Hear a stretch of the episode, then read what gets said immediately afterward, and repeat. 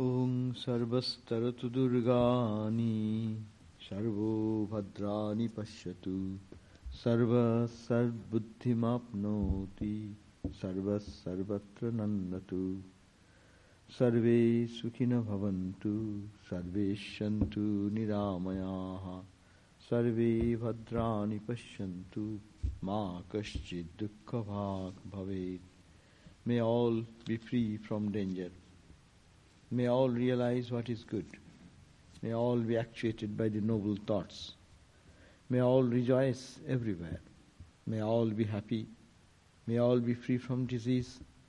May all realize what is auspicious. May none be subject to misery. Om Shanti, Shanti, Shanti. Peace, peace, peace be unto us all. Today, our topic is Buddha and Buddha's teaching.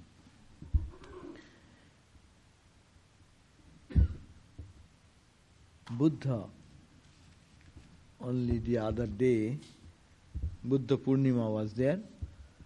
So we take an opportunity every year to think of Buddha and his message.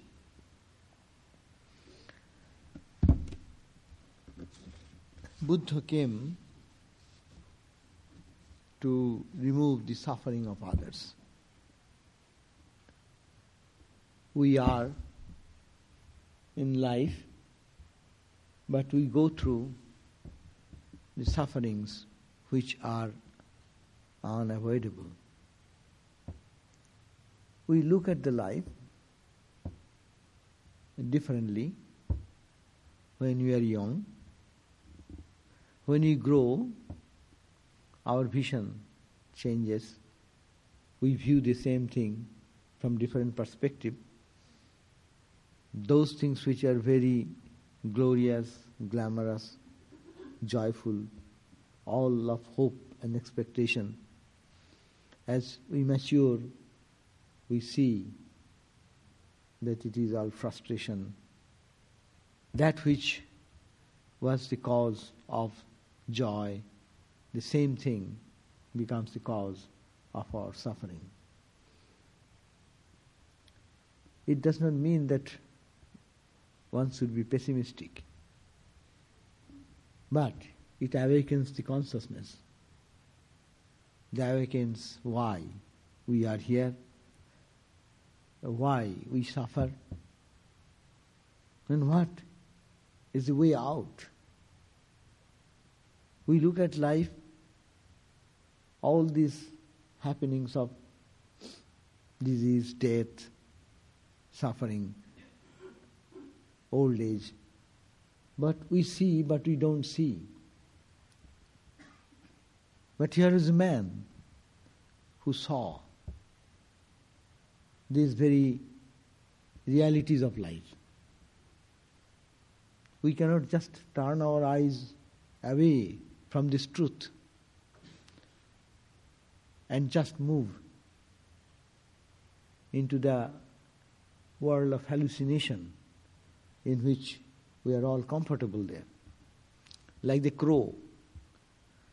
How the crow, when the crow gets a bite of food and he has eaten and it's extra, then he wants to hide in some corner. Of course, it will not get back again. Will not remember that. But it is called the stalking, storing, huh? holding. And what he does, he finds a place and tries to put it. When he puts, he tries to close the eyes, thinking that nobody is seeing it. so we also try to think if we can pay no attention to things which are realities of life, probably it is not there. It is like a sore covered with some beautiful garland, fragrant flowers. So, this Buddha lived for that. Buddha's message to get out of these problems of suffering was the doctrine, not depending on any scripture, not depending on any, any book, any person. No person, no book, no scripture, no doctrine. His major thought, which created such a new impact, impact and has led the human mind, humankind, thousands of years till today. Buddha's message, that's why it is no doctrine to follow, no philosophy, no God, no heavens, no priest, no Vedas and scriptures, even no superstition. It's a challenge. It is a challenging religion. Why? In every religion you go, what is my religion? Oh, my religion, I have this faith, faith system, belief system. I believe in this. What is yours? Oh, my belief is this. And always belief versus belief, my faith versus your faith. So, always this struggle and killing and butchering going on in the name of even religion. And religion has shed such huge amount of blood, probably not any other war. And it makes people more fanatic because my religion is attacked now. If you say something against some particular person, you say, oh, you are attacking me. We immediately take it personalized. And when religion comes, it becomes a deep rooted sore. Huh? You talk about my religion? Huh? So people are very free to just take the sword and chop the head of others. Because, huh, you dare to talk about my religion? So that's why Buddha message is so powerful. You need not have to believe in anything. Look at that life and look at your life and what is the problem and how can you solve it. You have to solve your problem. The world will not let you solve it, rather, the world will create trouble for you uh, so that you cannot succeed in your realization of what is the truth and what you are trying to understand. That's why he said, it is in Dhammapad, Atta Deepa, Viharasa, Atta Sharana, Ananyang Sarana. It is Pali. It is also in Sanskrit, it can be had. But this is called Attadipa Bhava. Atmadipa. Sanskrit will be Atmadipa. There is a lamp in you. Be aware of that lamp.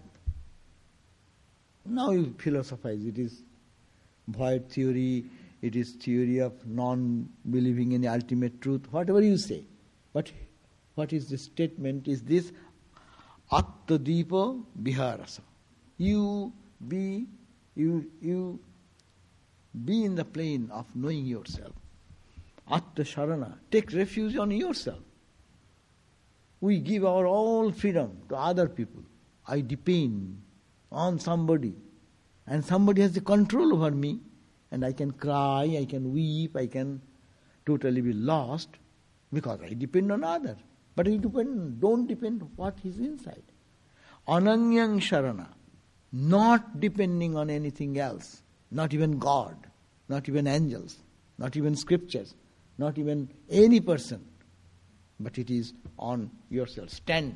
And that is, in another way, we can say, that is the message of the Vedanta. Try to stand on your own feet. And don't be a baby all through the life and cry and weep and hold on to somebody and which is not dependable. Another point, that is not dependable. You can hold on, but it does not give you that freedom to understand that that is a permanent resort or it is a permanent support. That support is very fickle. So, Buddha said uh, this advice when Ananda was dying. Sorry, Ananda was not. Buddha was dying, and Ananda, his main disciple, uh, was crying because seeing, you will go away, then how shall I survive? I cannot survive without you. And naturally, human, human nature. If we love someone, naturally our human touch comes in that. But what's the message? Buddha said, Buddha, eh, Ananda, this is not the time to cry. This is the time to be awakened. Or, eh, that's Buddha means awakened. To be awakened. You cannot cry. Just find out the means and get out of it. So this is a powerful, very powerful message of Buddha. Mm. And he also, what he said, that just you see the life, you need not have to believe in any philosophy. So what was his major idea? So Buddha is a state. Swami Vivekananda also defined it. He said about himself, Buddha, Buddha said himself, he is the name of infinite knowledge, is the name of infinite as the sky. And I, Gautama, have reached that state. You will all reach that too if you struggle for it. So here is the message of Buddha. It is I have realized, you can realize. And what is that you to realize? The, the state of infinite knowledge, where all darkness, all these misconceptions of life, all looking at the life as if it is all good, good, good, good. It is not all good. It is never good. It is every moment bad. Every moment changing. Every moment dying. Every moment a state of pain.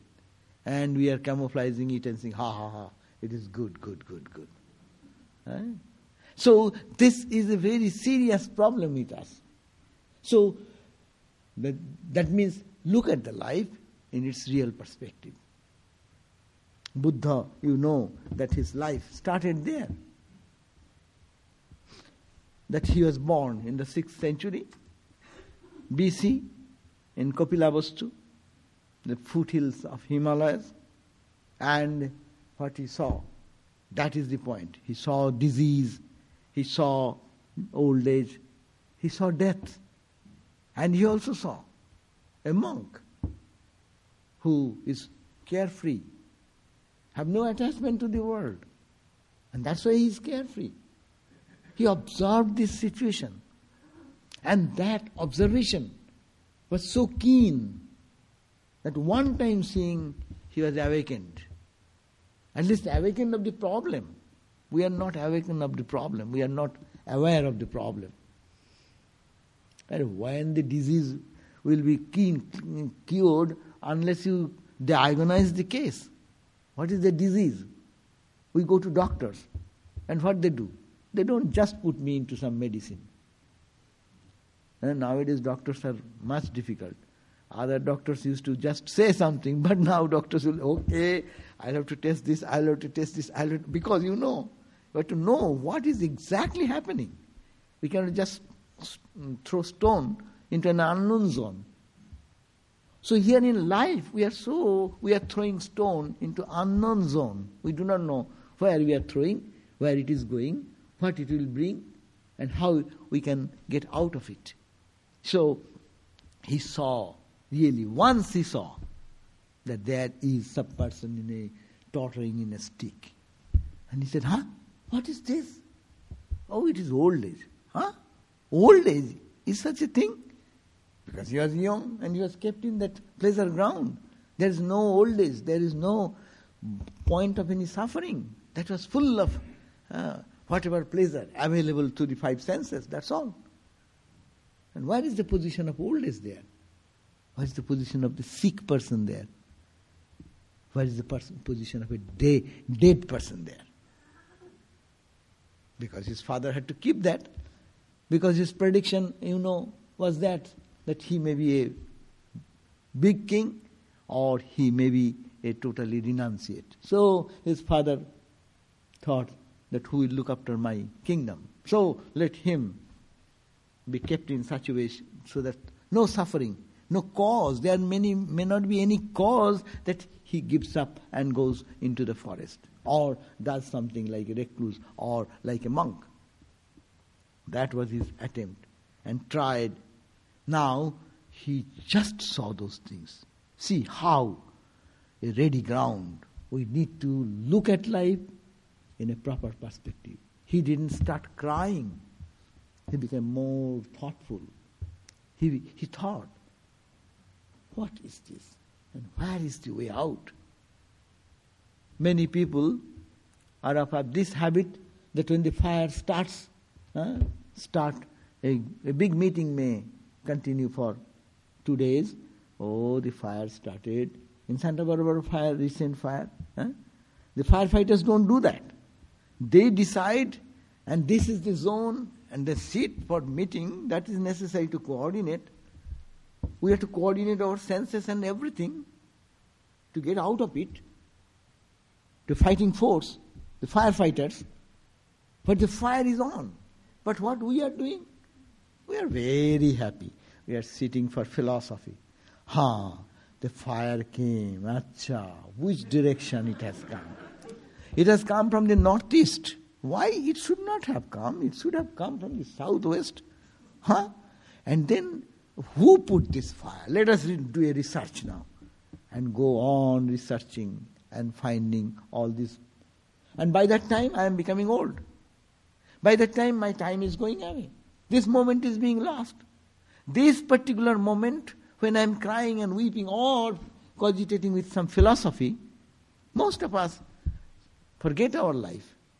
It is said that uh, uh, Sankaracharya has mentioned it, in that when we are very kids and babies, we have no, we do not know what is life. We just played with dolls and toys and then uh, watching the movie, children's movie, uh, like something. But our, our days are gone.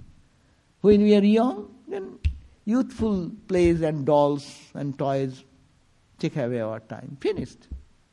When you are little matured, then we are also busy with doing this, doing that. That is important, this is important, this is important, this is important. Wow. And then, when the death knocks at our door, or ultimately we find that our friendship fails, our everything goes away, then we start weeping. And then who will help me? And when if we know even to get some help, there is no time. The body does not allow. The mind does not allow. So this is the crisis of our life. The Buddha, at that very sight, he found out this problem. And then he find that what is the cause? Why? Why this chain of life is only a chain. It is going on. Some cause and effect, cause and effect, cause and effect going on. And it is ultimately bringing the conclusion of being off from this world one day. So he tried to find the cause of this suffering and the means of complete deliverance. Cause, not the cause only. The, the, the disease has been just diagnosed that there is suffering in life. Come to this philosophy. Philosophy does not say anything else, but only one word. There is suffering in life. Do you believe it or not? So if you believe there is suffering, now the question is what is the deliver what is the way to get out of it? No other question is important and don't bring any philosophy. If there is suffering, then what is the way to get out of it? If you say it is suffering, can can anyone have gone and overcome this suffering? Is there any such example? And is there any definite means and ways to get out of it? Then, if you know this, then be up and doing to get out of this suffering. And then he went to many religious leaders of his time, many learned scholars, great austere people, and they taught do this, do that, do that. And he started extreme austerity. That's also another thing. Life has pain and suffering, so life is meaningless, so torture your own body. How much you can. Just go on fasting. Today is something, tomorrow is something. Don't eat anything, and then become skinny. Become a spiritual personality. Or you torture your mind. Go on torturing, self torturing. Ah and go to the depression. No, not that. He started doing the austerity. And what he learned out of it, that austerity is meaningless. Meaningless austerities. Austerities, if it does not make you illumined, if it does not make your mind strong, your body is not capable of holding that spiritual truth, your meaningless practice, meaningless austerity. And he was almost collapsing, and at that time, point of time, he found out this truth with the uh, pious of Sujata. And then he took the middle way. And in those days, austerity has a great prestige. Even now, austerity has a great prestige. Suppose if I have a beard and matted hair, and then mm, I am skinny or doing something like that. Uh, so, something austere. That has a great value. People respect very much. But you look at Sri Ramakrishna uh, and uh, Swami Vivekananda, they are strong people, eating, walking. What is this? Is it spiritual? The question is that not to indulge in, in pleasure, not to be torturing the body. It is torturing. And as he took this middle path, then all the five ascetics who were with him, one by one left. He, he has become now a pleasure seeking person. So they left one by one. See. And then Buddha himself went deep and deep and then found out the truth. What he did with iron will, strong will, a mind free from all disturbing thoughts and passions, he endeavored to unravel through continuous meditation the mystery of the world's miseries, till at last his ambition was crowned with success. So that is the way. We need a strong will and determined mind and a body fit to practice that type of spiritual discipline. And no superstition in the brain. Clear you are suffering because of your, your desire, because your karma has pushed you. So you are to be responsible for that. And you can get out by doing something or lifting off your layers of ignorance from your mind. Be strong. Don't cry. There is no point.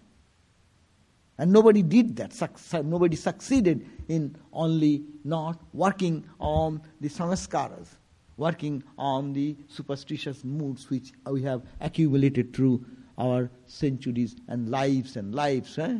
Chou in Hinduism and Buddhism both believe that how many millions and billions of births we are continuing in our life, eh? moving from one life to the other life to the other life. So he became then enlightened or what is called he attained Buddha, the state of Bodhi. And the message of enlightenment, which lit the foundation of Buddhism, spread to the north and south of India. It flooded the whole of India and it overflowed uh, to the other countries also and brought this message to Ceylon, Burma, Siam, in one direction Tibet, China, Japan, Korea, and others.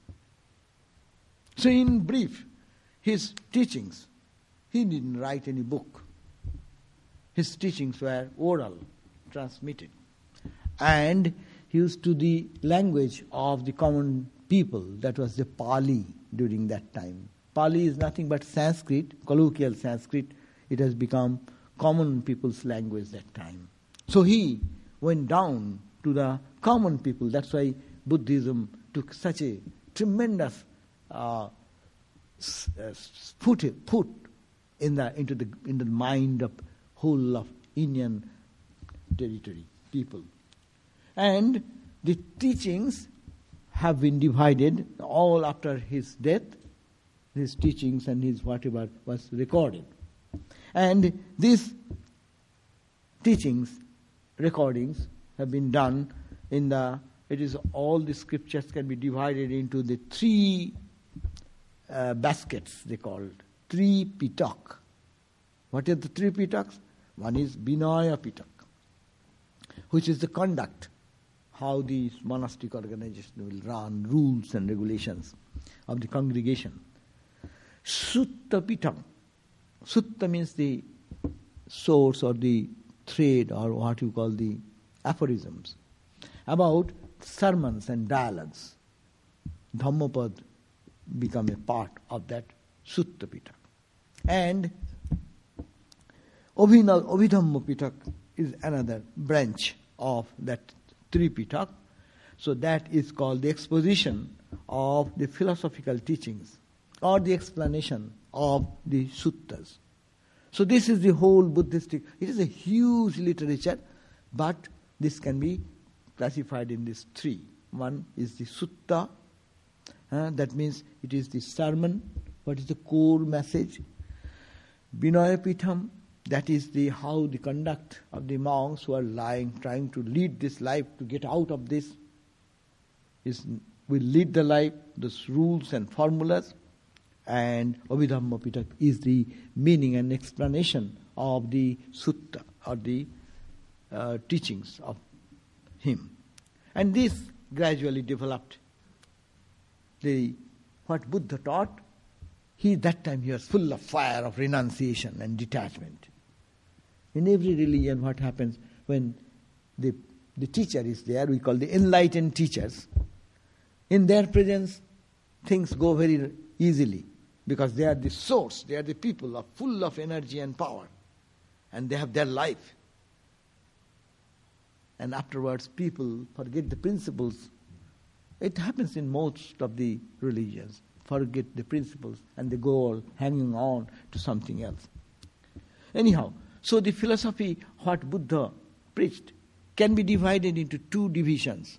As you know, one is called Theravada, uh, or it is called by the others Hina Jana. Jana means the path, Hina means low, lower path. Because lower path means that's only the people split into two. What is called Mahajana? Mahajana, it flourished in the northern side of India, Tibet, China, Japan. And they took the language, Sanskrit language, and many were translated into Tibet and China afterwards. Enormous books were found, and that is the Mahayana. They split from the other, which is called Theravada. Theravada is flourishing in the south, and the strongest hold is in Ceylon, Burma, and other countries. And Pali being their language, it is orthodox and faithful to the teachings of Buddha more, depending on the principles, and not to worship Buddha. But these Mahajana people thought they don't just worship the Lord Himself as Buddha. So what they will attain? So their idea became worshipping through the life and teachings of Buddha. But here they took Buddha is a state. It does not matter what you are to follow the person. You be enlightened, as is Ananda's message, message to Ananda. So, so there came these two groups. And he, the message, we can just understand to apply in our life a little bit that this life is has suffering. It is called janma. The birth is suffering. Growth is suffering. Uh, we think now, now being adult, how was our beautiful days when we were kids. Look at the mind of our kids, or just you pull back yourself. We, we are kids, we to look at the elderly people who are free, they can go here and there, they can spend their money, they can do, and, and we are all kids, we'll have to do this, we'll have to do that, and we are restricted. Huh? So we thought that was very good. And now uh, we at this age look back, huh? So what a carefree. They have not to think of money, no earning, nothing, and no, if body is also strong and thick, everything is okay. My health is bothering, this is, uh, so all worries, worries, worries. That was good. So that was good, this was good. Nothing was good. In both the state, this was also suffering, that was also suffering. But we look at it uh, in a different perspective because of our imagination or wrong understanding. So, Buddha uh, brought this concept that there is suffering, so four teachings of Buddha is very important. What are the four teachings? First teaching, this accept there is suffering. Don't just camouflage it. Don't, don't try to run away. Just say it is there. Huh? Every day we are becoming old. Accept it. Don't think that uh, you are the same young guy and try to keep your beauty and keep yourself steady in your youth. You may try, but uh, it will fail. so, now that understand, and because you are a embodied being, you have some suffering physical suffering, mental suffering, intellectual suffering. You may be physically strong, you don't suffer, okay? Mentally you are okay. But intellectually, his philosophy versus your philosophy in the brain, hmm, get class. There you suffer. Ego level suffering, of course, we all know. Ego is the other area.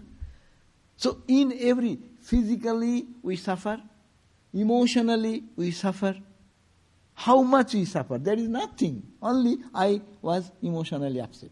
Hurry. Emotionally upset and you suffered. So it is we there is suffering. So accept first point that there is suffering. Now, if you take this premises, there is suffering, you have accepted. Now the question comes, uh, why the suffering? He said there, Buddha's next message is there is a cause of suffering. Try to find out why you are suffering. You go back, you will see there is some reason. You may project it, somebody did for you, but it is nobody did for you. It is you have done that. You may not understand. You can analyze that and you will find there is a reason. I was reading a book where I came to know that most of our actions are unconscious actions. We don't think, but we did. If you are aware of your conscious deed, that you did this, suppose I ate uh, one type of food which is very good in taste, tongue is very happy. Uh, if we eat, and after some days you go and see your cholesterol is high, you cannot blame, oh, oh, the cholesterol, where did it come from? I don't like it. And doctor puts restriction on you.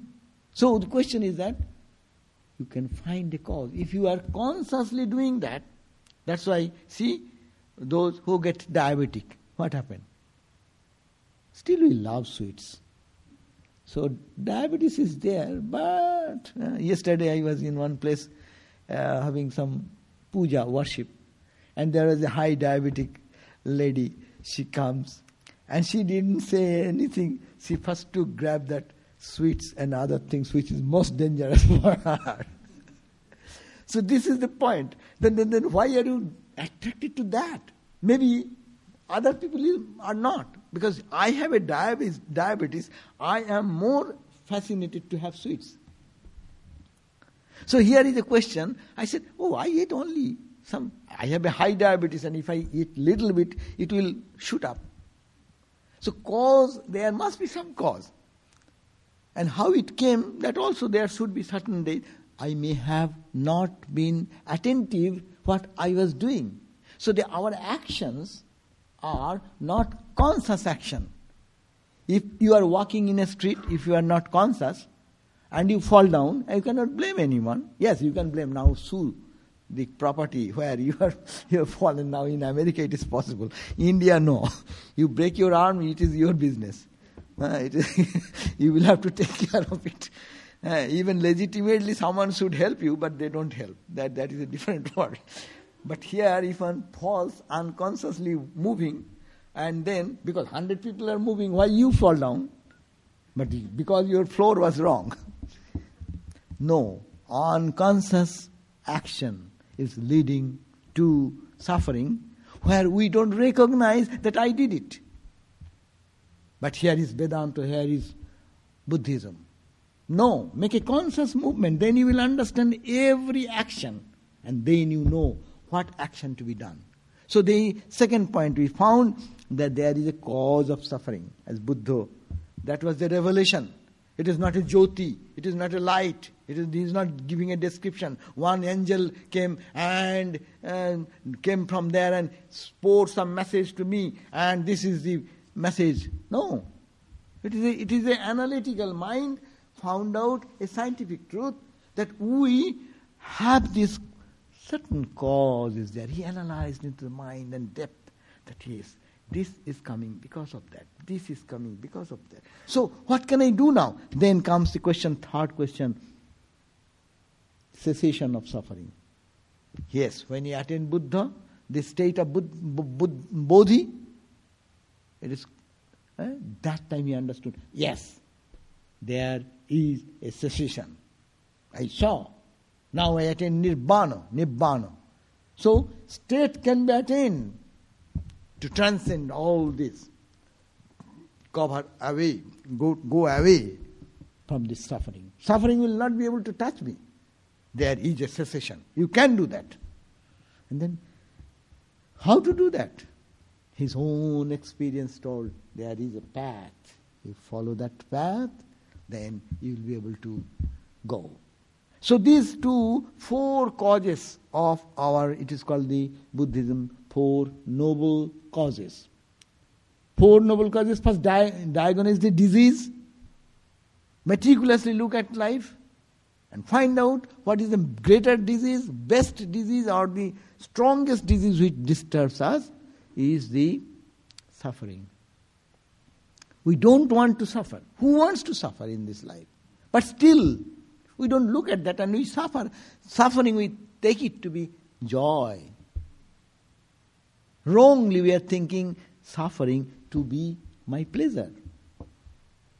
And that's why we are reading in the Patanjali Yoga Sutra Sarvang Dukkhang Vivekinam. Those who can discriminate, come to the point.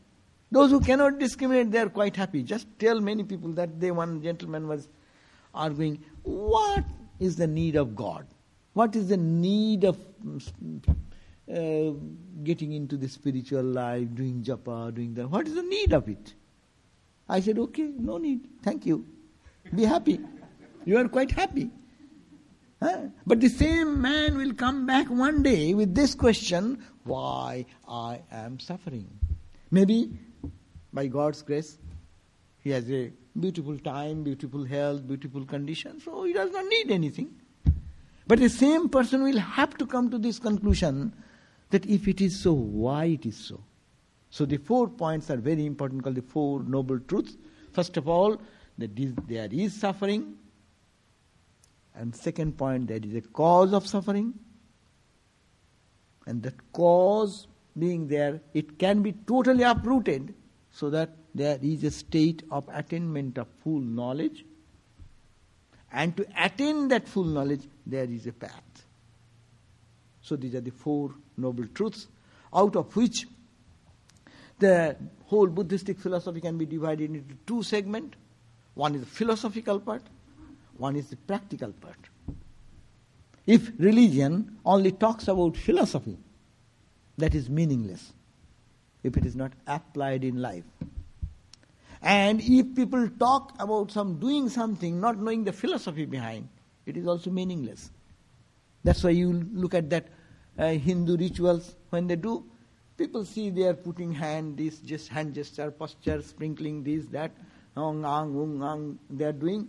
And I also don't know. I sit there and I get tired afterwards. That's why young boys don't come to our Vedanta. And you also you go to the same situation in the Christian church. When they do the mass, One day is good. To observe Mass is one day good. You go, observe how it is done, this, that. Huh? But they do the same thing, wave like that, and the procession is going on and seeing how many days you want to see.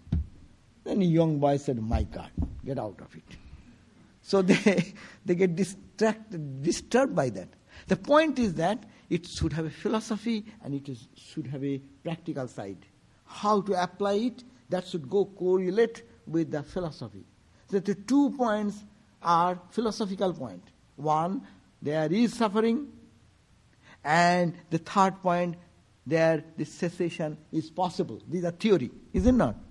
Theory is that there is suffering in life, and the last point, cessation is possible. But now, what is the way out? That is the practical side. So Buddhism provided the practical side. So what is that? That is the prescription. Now apply the medicine. We have understood the disease, death, suffering, or everything is suffering. To the Viveki, to a man of discrimination, even the joy is not joy. Joy is a suffering. uh, joy, you, you analyze anything, analytical, you put into the dissection table. Unless you put into the dissection table, everything looks so good. You put and dissect, then you will find that, oh my God, what was inside?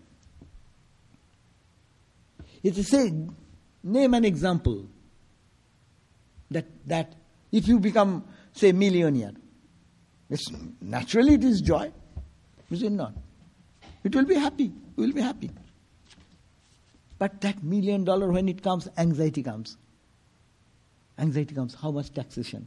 How much tax will cut? How, who will take away my money? How my uh, relatives will uh, grab this money? Your anxiety become more. Suppose I have no money, I have no anxiety about money. Those who have little money see how we have uh, troubled in this economic crisis. So, why not money is joy? Let it be joy now also. Why not? You have a good house, and Santa Barbara was in fire, all millionaires' house. Achha, your house is house, it is joy. You have ten houses, one in Paris, one in London, one in this, one in here, one in Santa Barbara, that special place. All the beautiful places built. But when the fire started, your night sleep goes away. Why? The house is house, so why should be sleepless? Because he, this is the thing coming. What is joy? That it's the cause of suffering. Buddha analyzed this. Just look at our life. Anything you find that is very joyful, one day or other, it may come back to you. Uh, it's called backfire. In the fire department, they do backfire. So they come backfire. What was whom you loved intensely, very dearly. You see, something happens there. Who is suffering? Huh? Your love was great. You loved that person. And why are you suffering? Why are you crying? Because wherever there is something like that, there is. Even the joy is not joy. You eat. As I give the example, suppose you like ice cream. And you are given eh, the best ice cream. Eh, and you are given one scoop, two scoop, three, four, five, ten, twenty, thirty. Then after 30 scoop, what will you say if you had, can withstand up to 30? then, then we'll say, don't give, don't give. No, no, you will have to take, you will love it. I like to give you. It is joy for you. Go. What happens to that? After 30 scoops, huh? 50 scoops? Okay. Then, okay, you can withstand up to 50. Then what? Not only sick, you cannot take it anymore. It will be reaction. It will be just a terrible torture on you. So, is it joy? Is, yes, that is joy in one point. But that rebounds like this. I am creating a very gloom picture. Don't. You may say that I am hammering on the same point again and again. Spiritual life is hammering the same point again and again, nothing else. We all know these things. No. Only hammering means it sinks into our mind and tries to see the truth behind. And I'm not saying that to cry and weep. In spiritual life, we are not crying and weeping. We have to enjoy life. And this is the point. Two points are coming. That's why there is a possible escape from this, and you can do that and follow some footsteps of great people. So, look how to do that. There are five precepts and eightfold, what is called the path. Eightfold noble path, it is called. What are the noble paths? You all know. Just I will quickly pass through that. It is philosophy understood. That takes whole life to understand the philosophy that there is suffering. And then comes the urge, I will have to get out. Second point. And if you know the, that is theoretically it goes inside, then comes the practical application of it. How to do it. So lead a what? Right understanding. That is one path. Try to understand everything in right perspective. Right understanding. Don't be mesmerized by the maya and just the superficiality of the things. Just try to right, understand rightly, free from delusion, superstition, etc. Right thinking. Think rightly. That means think high. Think something worthy. We are thinking every day how much time takes our uh, how much of our time we should be we should be doing those how much of our time goes for watching TV, and those who have some little more time, most of the time TV takes away our time. Or the newspaper, one newspaper versus 20 magazines and 20 newspapers. How much you want to know? Whole world you want to know, but don't want to know here. There is no time for this. But time for everything else is there. So, thinking, right? Think what is worthy, what is high thinking. That's why it's called uh, high thinking and simple living. That gives a wonderful growth in spiritual life. Third point talk rightly. Right speech. Right speech means use kind words and very open and truthful. That is the right speech. One is open and truthful. Truthful should be what is inside, that should be outside. That does not mean what is inside, that outside. Okay, I say everyone's uh, to, to, to irritate everybody. Because I, I, I am truthful. That does not mean you are truthful. Your truthful means what is actually you are saying, does it really uh, go along with the, the understanding of your right understanding? and how you are to do, put it into right action. Right action, pure action, honest action, peaceful action.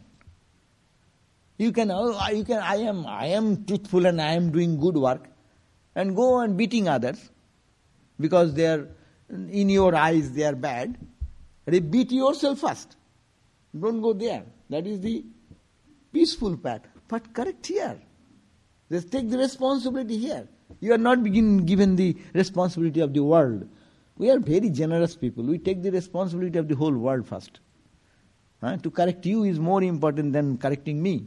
So this is really, really a problem of people belonging to any religion, even in politics, even in everything. Everyone I am to correct and not correcting myself. So the right action, whatever action I take, I am doing for good for you. So I can do whatever. So, right livelihood. You to have to not hurting to live any living being. That is called the right livelihood. Not to hurt unnecessarily. You cannot survive without hurting something. You eat whatever you eat. Uh, you are hurting, in a sense, little bit others. But that is not considered. But you don't need it and just go and kill something, kill somebody, that is called hurting. It is not necessary. So, right effort. What is the right effort? If that is the truth, how I can restrain myself, how my senses can be detached, how I learn detachment in everyday life and practice. and right mindfulness, that means active, watchful mind. What is in this country now, Buddhism has become very popular on this point. Watchfulness of the active mind. Mind is thinking, oh, vipassana, meditation, and others. Watch your mind. What is happening? What is coming? Where it's coming from? Nobody is pouring in your mind. It is coming from your mind. Try to um, see that. And it is coming from your past sanskaras. And that sanskara, you ought to eradicate it. If you don't, then you suffer. And last, right concentration. That means in deep meditation uh, to realize the truth. That means all these eightfold, it is called the path, and this path is to be followed, the noble path. And that makes the person peaceful, and that makes the society peaceful if such people are more in the society. And that five precepts they call, and those five precepts are based on these principles, are very simple. To abstain from killing, abstain from stealing, from adultery, from lying, and liquor or addiction, liquor addiction, obsessiveness. Uh, liquor is necessary. Maybe some country, some place, people take it for health reason. That is not the point. Obsessiveness. Excuse me. So now these are the major philosophies. And now the question comes it is not because believing in any God or any eh, any God, any holy man or anything, but it is talking about finding the truth within. How to do that? It is a path of analysis. So he talks about this analysis. It is called the Pratitya Samutpat Tattva. It has been started with the philosophy of Buddha's teachings. Buddha didn't say this, but it has been developed. That's a very important analysis of life.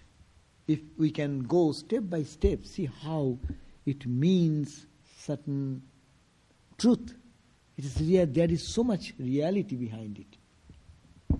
First of all, as we have started from that point, that is the we have jara, we have marana. Jara means old age or disease, and marana is the death. My question comes why the jara and marana? He gives this point. It, it is a philosophy, that philosophy is called infinite causes, causes in a circle. This circle, 12 points are rotating. We are not aware. Be aware of these points and take advantage of this. What he's saying? That we will put the first question why there is jara, old age, why there is death, why there is disease. What should be the reply? Why? Tell me. Reply is because you are born. Don't, don't jump into the ultimate uh, result. It is a step by step journey in your mental plane. So, the first question when you say, as I am feeling in my life or seeing others' life, there is jara, there is marana, there is badhi death, old age, and disease. Ultimately, death is the terrible thing. We are too, we don't want to die. Huh? So that is why it is because you are born. Okay, I was born, but why I was born? Born because you have a. Why you are here? Why you are not in some other place? Why you are here? Because you wished is it not? You wanted. Is that a reasonable cause or not? So no, I do not know, I came only here. No, you didn't came here. You have planned it, or you thought that today I will be benefited, or I will spend some time in this. That's why you came. So you are born, nobody has goaded you to be born here. That means it is you, subjectively. You have will, and that's called the tremendous will to be born. And it was in your mind, and this prepared your future birth. Then he says, uh, where did this desire come? You are talking about that will. Will came, not desire. Will. But that's the same thing as desire. Why, if this life is so much pain and suffering, why I will like that? Somebody forced upon me? Well, no. The, there was a thirst for it. Why you went to a uh, lake eh, in a desert? Because you have a thirst. Why you move that direction? Because you have a thirst. Thirst means Trishna. That's a big word in Buddhistic philosophy and Vedanta also. Our all suffering is my thirst, what I am thirsty for. Thirst for enjoyment, experience of the pleasure, and that will give me joy. This connection of the senses with the objects will give me joy. Yeah, there is Rasagulla and my tongue is here. When it is connected, ah, it is very good. Huh? An object is there and my eyes see that, ah, it is very good. There is some music going on, classical or whatever, and my ear, ear connects. Ah, it is very good. Ah, it is bitter. So, because this is the thirst is there.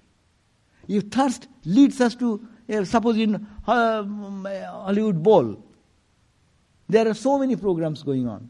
You don't, people don't go every day. They select which day they will go. Why? Depending on the thirst for the particular play or particular music or particular whatever.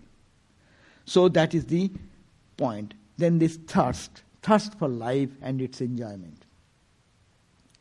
Thirst came. Oh, I'll be happy by this way. I'll be happy. And there is a urge inside. Thirst. Attraction for experiencing of the infinite name and form through the different bodies. I enjoy through this human body, male, male body, now female body, this body, to that body, to that body, to this body. I want to enjoy and I have the desire. I'll get more joy through this, more joy through that. That's why the thirst came. Then the thirst came from where? You know, thirst came from your Vedana, they call.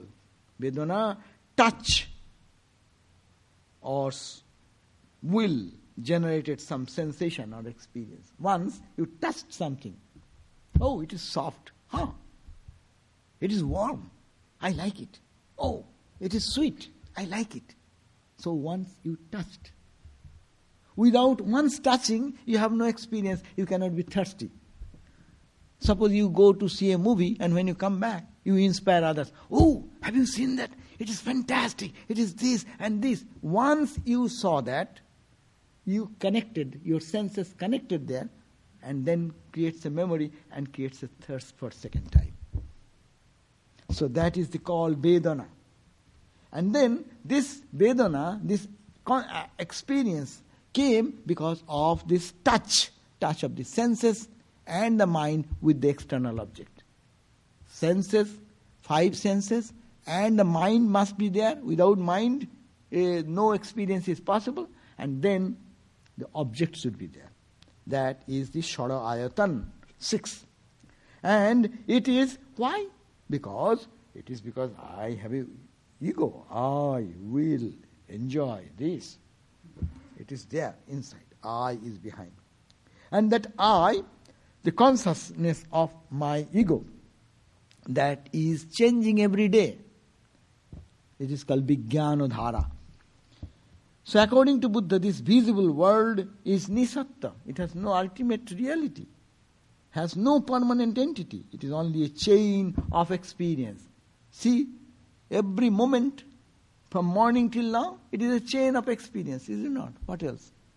You woke up, you saw the picture uh, of your, say, if you have a picture, or you saw that picture when you woke up.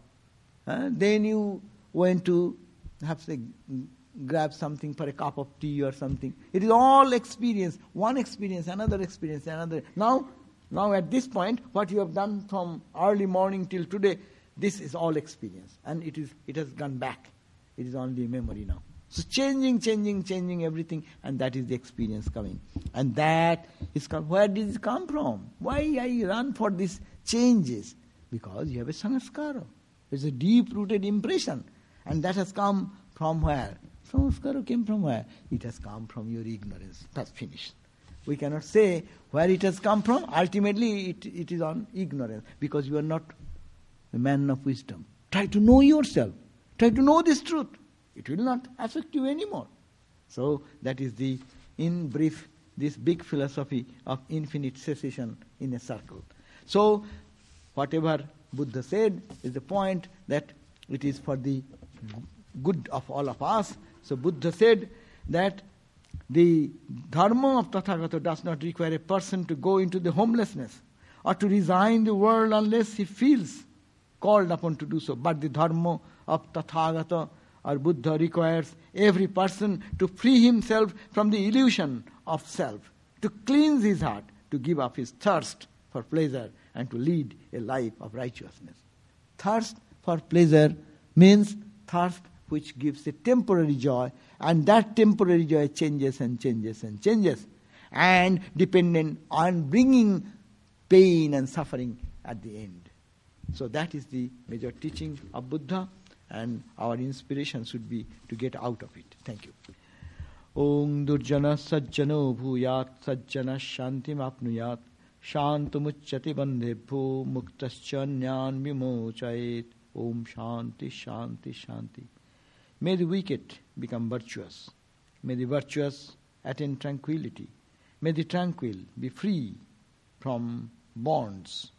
May the free people make others liberated and free. On peace, peace, peace be unto us all.